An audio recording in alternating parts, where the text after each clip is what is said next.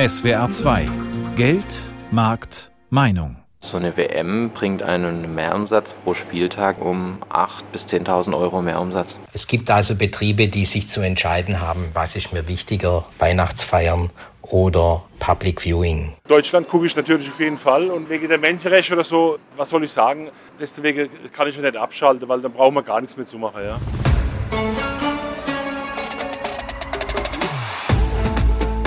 Mit diesem Sound beginnt bald der FIFA World Cup, die Fußball-Weltmeisterschaft in Katar. Ich bin Petra Thiele, schön, dass Sie dabei sind.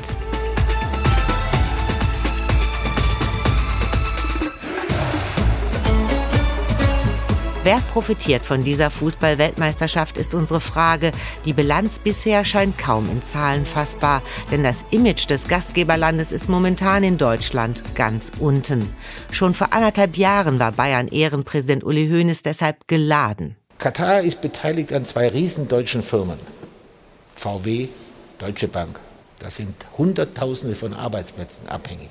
Wenn wir irgendwann wieder Gas brauchen, dann sind wir froh, wenn die uns liefern. Bevor der F C Bayern mit Katar ins Geschäft kam, haben wir die Bundesregierung gefragt, ob es ein Problem ist, mit Katar Geschäfte zu machen. Haben die gesagt, auf keinen Fall. Es ist ein guter Wirtschaftspartner für Bayern. Mhm. Und eines ist auch sicher. Die Arbeitsbedingungen sind seitdem der F C Bayern und die W M in Katar ist, dort viel besser geworden. Wo sie nicht besser geworden sind, ist Dubai, Abu Dhabi, Kuwait, all die Länder da unten. Aber da redet kein Mensch. Nur wegen dem Fußball wird darüber gesprochen. Wenn wir irgendwann so weit kommen, darüber zu reden, dann dürfen wir mit China auch keine Geschäfte machen. Und das ist scheinheilig. Es ist die teuerste W M aller Zeiten. Katar hat rund zweihundert Milliarden Dollar ausgegeben, vor allem für den Ausbau der Infrastruktur. Auch viele deutsche Firmen wie etwa Siemens, Hochtief und Bilfinger Berger haben mitverdient. Während weltweit die Vorfreude auf das W M-Turnier steigt, W M-Sponsor Adidas schon ein Umsatzplus erzielt hat, ist in Deutschland die Stimmung gedrückt. Der Handel plant wenig Sonderverkäufe, nur Lidl hat T-Shirts im W M-Design im Angebot, die teilweise online schon ausverkauft sind. Unter den Hashtags »Kein Katar in meiner Kneipe«, »Nicht unsere W M« oder »Boykott Katar zweitausendzweiundzwanzig« haben bundesweit Lokale angekündigt, dass sie auf die Übertragung von W M-Spielen verzichten wollen. Doch was passiert, wenn der Ball erst einmal rollt? S W R-Reporter Wolfgang Brauer hat in Karlsruhe nachgefragt. Biergarten ist schon stadionähnlich, muss ich sagen. Also klar, ein bisschen begrenzter, ne? Es sind jetzt keine dreißigtausend Menschen, aber man stoßt dann zusammen mit anderen Tischen an, macht schon Spaß, die Stimmung schwappt auch aufs Personal über. Sagen Gastwirt Michael Schulz vom Eventlokal Kühlerkrug in Karlsruhe und sein Kellner Christoph Linker. Schon seit vielen Jahren gibt es hier Public Viewing bei Fußball-Weltmeisterschaften und Europameisterschaften. Wir übertragen die W M, seit ich denken kann, dass wir hier sind. zweitausendsechs gab es ja diesen großen Knaller dann mit der eigenen W M im Land und ich habe jetzt auch gemerkt, so ab zweitausendvierzehn wurde es dann auch für die Menschen interessanter, aber auch andere Spiele, gerade Frankreich, Türkei, Italien sind hier sehr beliebt, wo dann ähnlich große Aufkommen sind wie bei einem Deutschlandspiel. Deshalb wird Michael Schulz auch bei dieser W M Public Viewing anbieten, zumal es ein gutes Geschäft für ihn ist. So eine W M bringt einen Mehrumsatz pro Spieltag, denke ich, so um achttausend bis zehntausend Euro Mehrumsatz. Also wenn man das mit einem normalen Monat betrifft, sind es dann mal gute fünfundzwanzig bis dreißig Prozent mehr Umsatz. Vor allem im Biergarten, wo die Public Viewing-Leinwand aufgebaut war. Aber zweitausendzweiundzwanzig ist vieles anders. Wir werden es im November machen, Dezember. Ich wurde jetzt schon von meinem Personal immer öfters gefragt, ob wir es nicht draußen machen wollen. Nee, es ist einfach viel zu kalt. Also ich könnte mir jetzt schwerlich vorstellen, dass wir da alles überdachen, Heizstrahler reinmachen, weil wir haben einen großen Saal. Das ist der große Vorteil des Kühlen Kruges in Karlsruhe. In den Saal passen achthundert Leute, fast so viele wie in den Biergarten. Viele andere Gaststätten haben diese Möglichkeiten nicht und verzichten deshalb bei der Herbst-Winter-W M auf Public Viewing. Aber es gibt auch noch andere Gründe, ergänzt Daniel Ohl vom Hotel- und Gaststättenverband DEHOGA Baden-Württemberg. Die W M liegt in einem ungewohnten Zeitraum, nämlich in der Vorweihnachtszeit. Da beginnen schon für einige Betriebe die Konflikte, denn die Vorweihnachtszeit ist auch ein wichtiges Zeitfenster für Feiern. Und es gibt also Betriebe, die sich zu entscheiden haben, was ist mir wichtiger, Weihnachtsfeiern oder Public Viewing. Gaststätten in ganz Deutschland verzichten aber auch bewusst aus politischen Gründen auf Übertragungen aus Katar und boykottieren die Fußball-W M. in Köln sogar alle Kneipen eines Stadtviertels.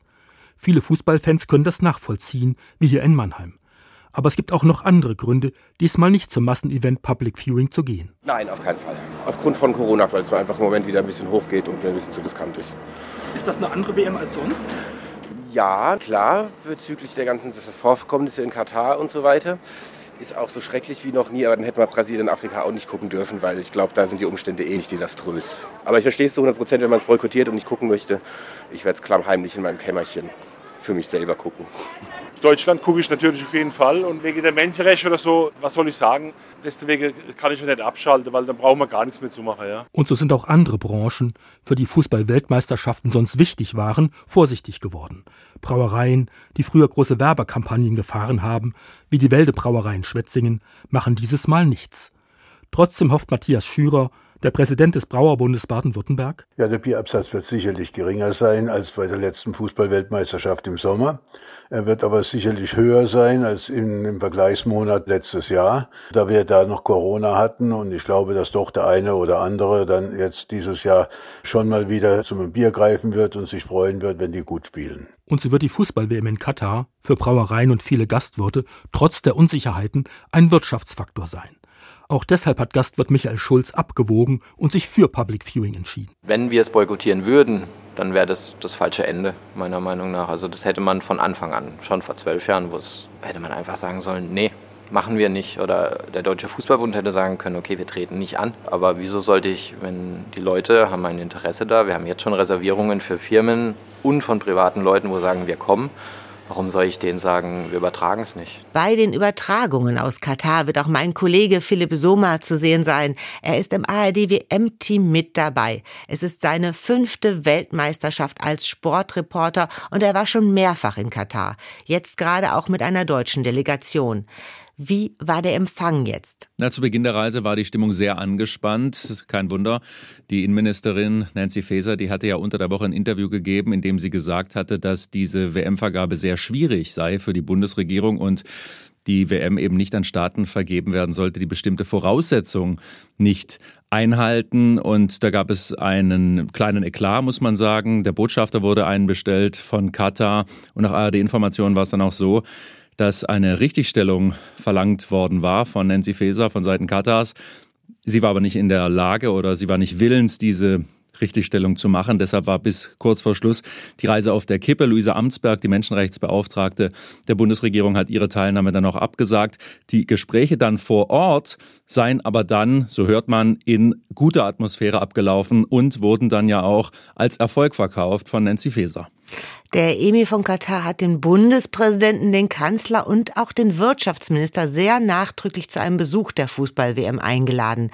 Wissen wir denn schon, ob die da hinfahren werden? Was wir wissen ist, dass Nancy Faeser, die Innenministerin, gesagt hat, dass sie hinfahren wird. Ihr Ziel war es, eine Sicherheitszusage zu bekommen vom Premier und Innenminister. Der hat das gegeben. Der hat gesagt, jeder kann kommen, egal wen er liebt, egal an wen er glaubt. Alle werden sicher sein. Die Sicherheitskräfte seien auch geschult worden, dass sie gut und verantwortungsvoll mit den Gästen umgehen würden. Das Ganze gäbe es auch schriftlich hinterlegt bei der FIFA. Das hat die Innenministerin zufriedengestellt und deshalb hat sie gesagt, sie wird dabei sein beim Eröffnungsspiel, beim ersten Spiel der Deutschen gegen Japan in Al-Bayt. Ja, aber wäre es denn nicht besser für unsere Wirtschaftsbeziehungen, wenn Scholz und Habeck hinfahren würden? Das halte ich ehrlich gesagt überhaupt nicht für ausgeschlossen. Olaf Scholz hat den Emir ja hier empfangen vor einigen Monaten, war jetzt wieder dort auf einer Reise für die Energie, wenn man so flapsig sagen möchte. Robert Habeck war im März dort, auch auf der Suche nach einer Alternative zu russischem Gas. Und da gibt es natürlich Gespräche.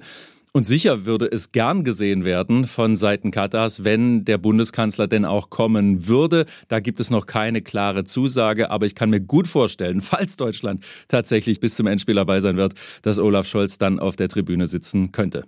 Und wird das denn in Katar auch wahrgenommen, wenn der Kanzler jetzt nicht kommen würde? Natürlich wird das wahrgenommen und es gab zuletzt auch heftige Reaktionen, überraschend heftige Reaktionen von Seiten des Gastgebers, beispielsweise auf Aktionen von Sponsoren. Der dänische Trikotsponsor hat beispielsweise ein Alternativtrikot in Schwarz anfertigen lassen als sogenannten Trauerflor, um ein Zeichen zu setzen gegen die Menschenrechtsverletzungen in Katar. Da gab es auch eine sehr heftige Protestnote des Gastgebers, also das wird sehr wohl wahrgenommen. Mhm. Nun gibt es in Deutschland zwar auch Public Viewing Angebote, aber manche Kneipen haben schon gesagt, sie wollen die W M boykottieren. Wird das überhaupt in Katar wahrgenommen oder ist das nur bei uns so eine Debatte? Na, das wird auf jeden Fall wahrgenommen. Und ich habe feststellen können, seit März, seit dem FIFA-Kongress, der in Doha stattgefunden hat, als die Fußballwelt zum ersten Mal wirklich zu Gast war, ist Katar viel selbstbewusster geworden in der Darstellung. Sie haben immer gesagt, wir sind die Ersten, die sagen, wir haben noch nicht alles richtig gemacht, aber anerkennt doch erstmal bitte, was wir schon alles getan haben in diesen zwölf Jahren seit der Vergabe, was wir getan haben in puncto Arbeiterrechte und so weiter. Deshalb sind sie sehr viel selbstbewusster geworden und fordern eben jetzt auch diesen Respekt ein und alles, was dann gegen sie läuft, parieren sie relativ harsch inzwischen. Haben Sie vor Ort auch mal mit Wirtschaftsvertretern, die in Doha tätig sind, sprechen können? Das habe ich. Es ist ja so ein bisschen auch eine Zeitenwende, auch im internationalen Sport, vielleicht geopolitisch insgesamt, auch was die Ökonomie angeht. Beispielsweise, wenn man über die Sponsoren spricht.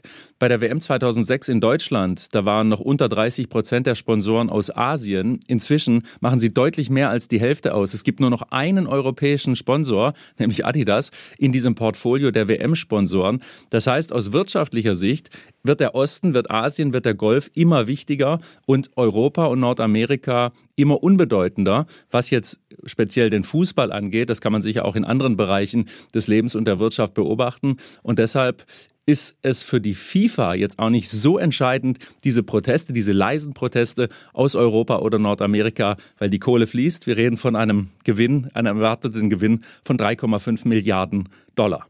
Hat man bei dieser ganzen Debatte denn überhaupt noch Lust auf Fußball? Das ist ja die Gretchenfrage. Wird es so sein, dass wenn der Ball rollt, wenn Deutschland das erste Spiel hoffentlich gewinnen wird, dass dann eine Fußballbegeisterung tatsächlich die Hauptrolle wieder spielt? Wir haben das bei vielen Großereignissen in der Vergangenheit gesehen, wo die Kritik groß war. Russland, Olympische Spiele, Weltmeisterschaften, die Olympischen Spiele in Peking zweimal. Aber als es dann losging, als der Ball rollte, als die ersten Sportler losliefen, dann war der Sport im Mittelpunkt und die Kritik wurde immer, immer leiser. Ich bin gespannt, wie es diesmal ist. Ich könnte mir vorstellen, dass es so ist wie in den letzten Jahren, aber wie vorher schon erwähnt, noch nie war die Empörung so groß wie vor Katar. Informationen von S W R-Sportredakteur Philipp Sommer.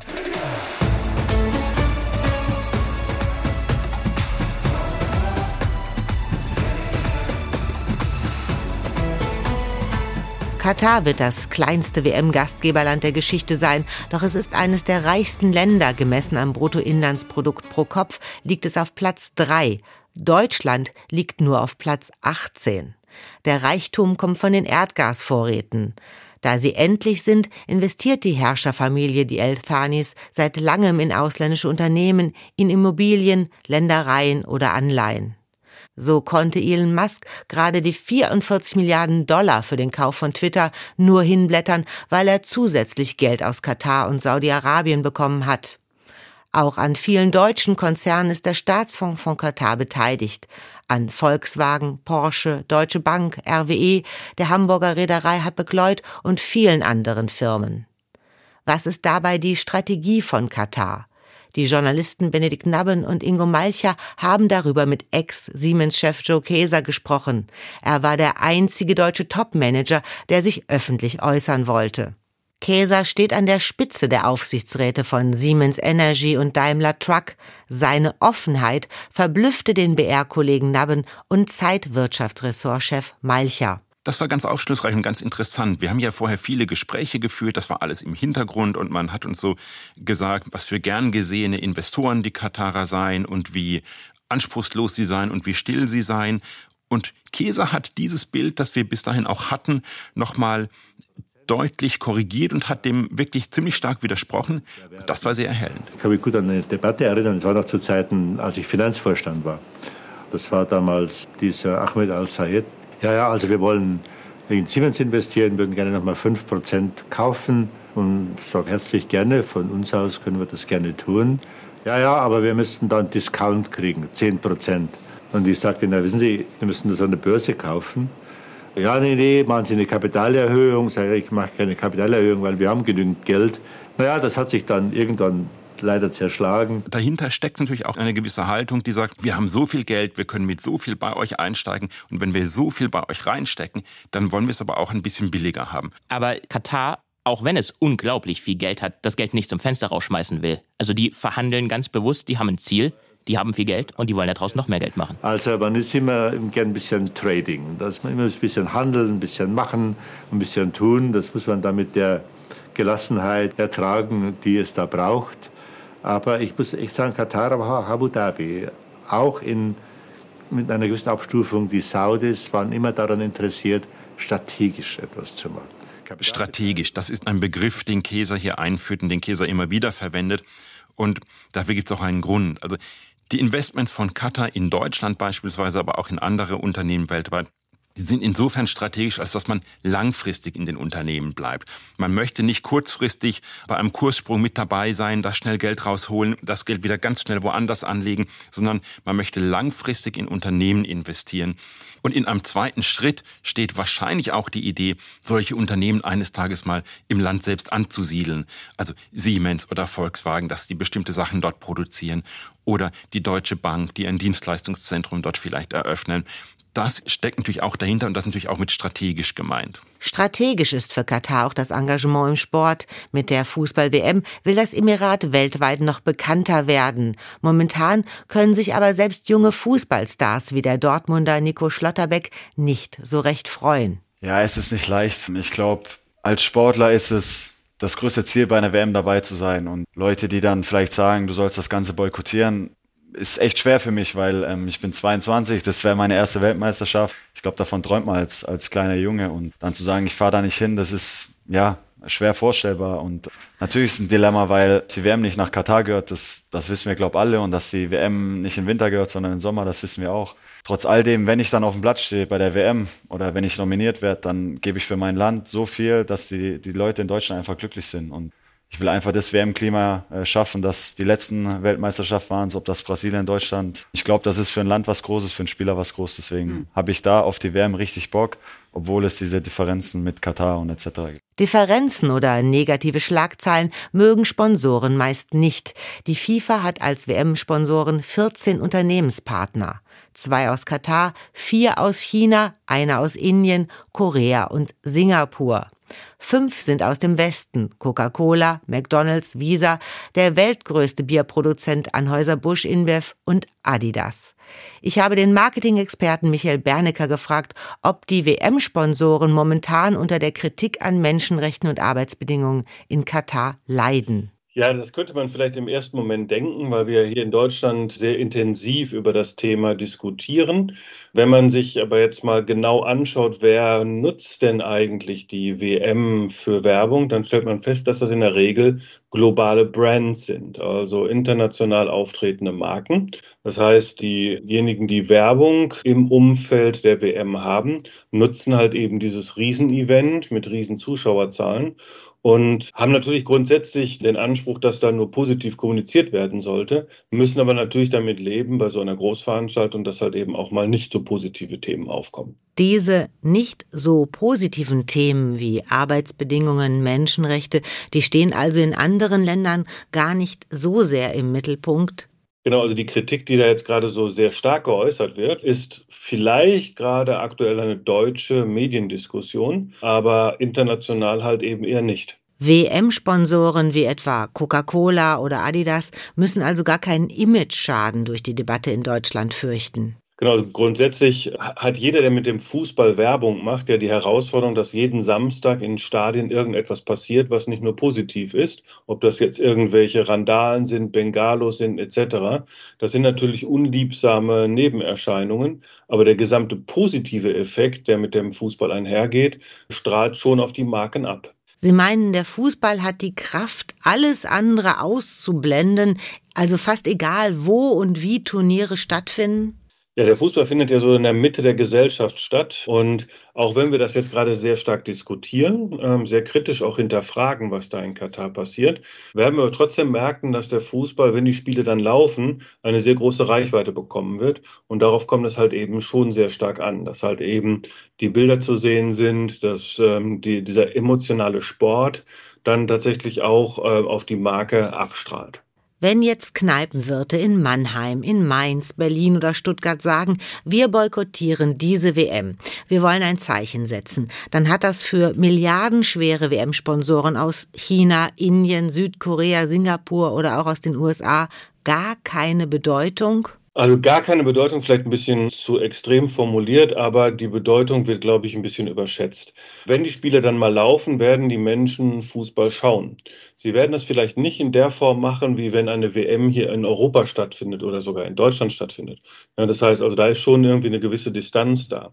Wir dürfen aber nicht vergessen, dass diese W M die erste W M ist, die in einem arabischen Land stattfindet.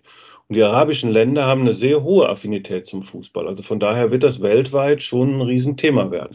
Werden Sie die W M-Spiele schauen? Bestimmt werde ich das ein oder andere Spiel mit Freunden dann tatsächlich auch sehen, genauso wie das bei jeder W M auch der Fall ist. Ist es seltsam, dass sich hier in Deutschland schon Fußballfans dafür entschuldigen, weil sie W M-Spiele gucken wollen? Ja, das ist leider in, in vielen Themen, die wir so haben, wo halt eben solche Diskussionen stattfinden, extrem schwierig. Es gibt erste Studien, die zeigen eigentlich, dass die Menschen sagen, ja, wenn es komplett abgesagt worden wäre, das wäre vielleicht für mich okay gewesen. Ja, jetzt wird es dann doch nicht boykottiert, also schaue ich auch.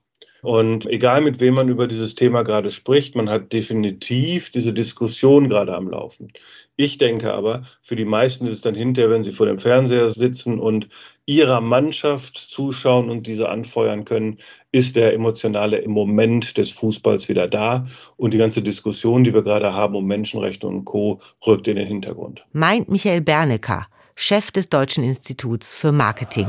Le nouveau, numéro trente du Paris Saint-Germain, Leo! Leo! Ein Mensch, der selber zur Marke geworden ist und dadurch seinem Verein unfassbare Mehreinnahmen beschert hat, ist Lionel Messi. Rund siebenhundert Millionen Euro hat der Argentinier dem Fußballclub Paris Saint-Germain in einem Jahr erwirtschaftet. Der Club gehört der Investorengruppe Qatar Sports. Zusätzlich kommt noch Geld von Qatars Tourismusbehörde. Damit umgehe der Fußballverein sämtliche Financial Fairplay-Regeln der UEFA, meinen Kritiker.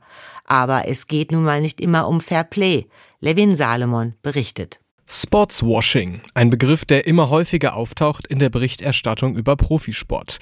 Vereinfacht nutzen Geldgeber das Image aus Fußball, Golf oder Formel eins, um auf sich aufmerksam zu machen. Erklärt auch Professor Jürgen Mittag, Professor für Sportpolitik an der Deutschen Sporthochschule in Köln. Mit Sportswashing wird allgemein der Umstand bezeichnet, dass sich Länder des, der Strahlkraft und der Potenziale des Sports bedienen, um einerseits sich möglichst positiv in diesem Lichte des Sportes zu darzustellen. Auf der anderen Seite geht es aber auch darum, eben Fehlentwicklungen, negative Tendenzen zu überschminken, zu überdecken, sodass, wenn man so will, die Strahlkraft des Sportes, die negativen Erscheinungsformen letztendlich überdauert. Das berühmteste Beispiel ist Katar. Ein Emirat, das nicht nur die Fußball-W M ausstattet, sondern zum Beispiel auch der Geldgeber hinter großen Clubs wie Paris Saint-Germain ist. Mittels der eigenen Qatar Sports Invests lockte der Club bereits Stars wie David Beckham nach Paris. Beste Werbung für die Scheichs. Im Jahr zweitausendsiebzehn kam mit dem Brasilianer Neymar zudem der mit zweihundertzweiundzwanzig Millionen Euro bis heute teuerste Spieler der Welt nach Paris. Großes Geschäft für die Stadt der Liebe, während der eigenen Bevölkerung Homosexualität verboten wird. Eine fehlende Sichtbarkeit der Missstände im Land, wie den tausenden toten Gastarbeitern, bemängelt zum Beispiel auch Ellen Wesemüller von Amnesty International in S W R zwei Forum. Wesemüller nimmt auch die Verbände wie den Weltfußballverband FIFA in die Pflicht. An der Vergabe der W M nach Katar kritisiert sie, dass keine menschenrechtlichen Kriterien angelegt worden sind bei der Vergabe dieser W M. Also in der Bewerbung kommt dieses Wort Arbeit oder Arbeitsbedingungen überhaupt nicht vor. Die FIFA will mit der W M im ersten arabischen Land neue Märkte erschließen. Das Internationale Olympische Komitee handelte genauso bei der Vergabe der Winterspiele nach China. Bis vor wenigen Jahren war Fußball in Katar noch keine populäre Sportart. Das hat sich aber dank staatseigener Stars wie Lionel Messi oder Neymar, die in Qatar Airways Trikots Tore schießen, verändert. Katar muss sich zudem für die Ausrichtung bei niemandem rechtfertigen. Das Emirat macht sich seine Macht also zunutze und gibt obendrein Gefälligkeiten an Stimmberechtigte. Wie kritisch darf Deutschland dabei sein? Jürgen Mittag warnt vor Doppelmoral. Wir dürfen auch hier den moralischen Anspruch nicht allzu hoch halten, denn das haben auch viele Ausrichter, auch erfolgreiche Ausrichter in den Jahren und Jahrzehnten vorher getätigt. Auch Deutschland, die deutsche Bundesregierung im Verbund mit der deutschen Wirtschaft hat Investitionen in die Länder getätigt, unmittelbar im Vorfeld des Vergabeprozesses an Deutschland, in denen Delegierte ansässig waren, die im Exekutivkomitee über den Vergabeprozess an Deutschland zu entscheiden hatten. Die Entscheidung für Katar hat noch der Vater des amtierenden Herrschers Thamin Al Thani eingefädelt. In dem Emirat weiß man, wie wichtig internationale Sportveranstaltungen für das Image sein können. Katar muss ein Global Player werden, sonst kann der winzige Halbinselstaat im Persischen Golf nicht überleben. Und solange es Gasreserven hat, kann es sich seine Wirtschaftspartner aussuchen. Olaf Scholz sagte zu Thamin Al Thani im Mai: Ich habe mich gefreut, Sie heute in Berlin begrüßen zu dürfen und bin mir sicher, dass wir unsere Zusammenarbeit weiter vertiefen werden. Das war Geldmarktmeinung mit Petra Thiele und der Frage, wer profitiert von der Fußball-Weltmeisterschaft in Katar?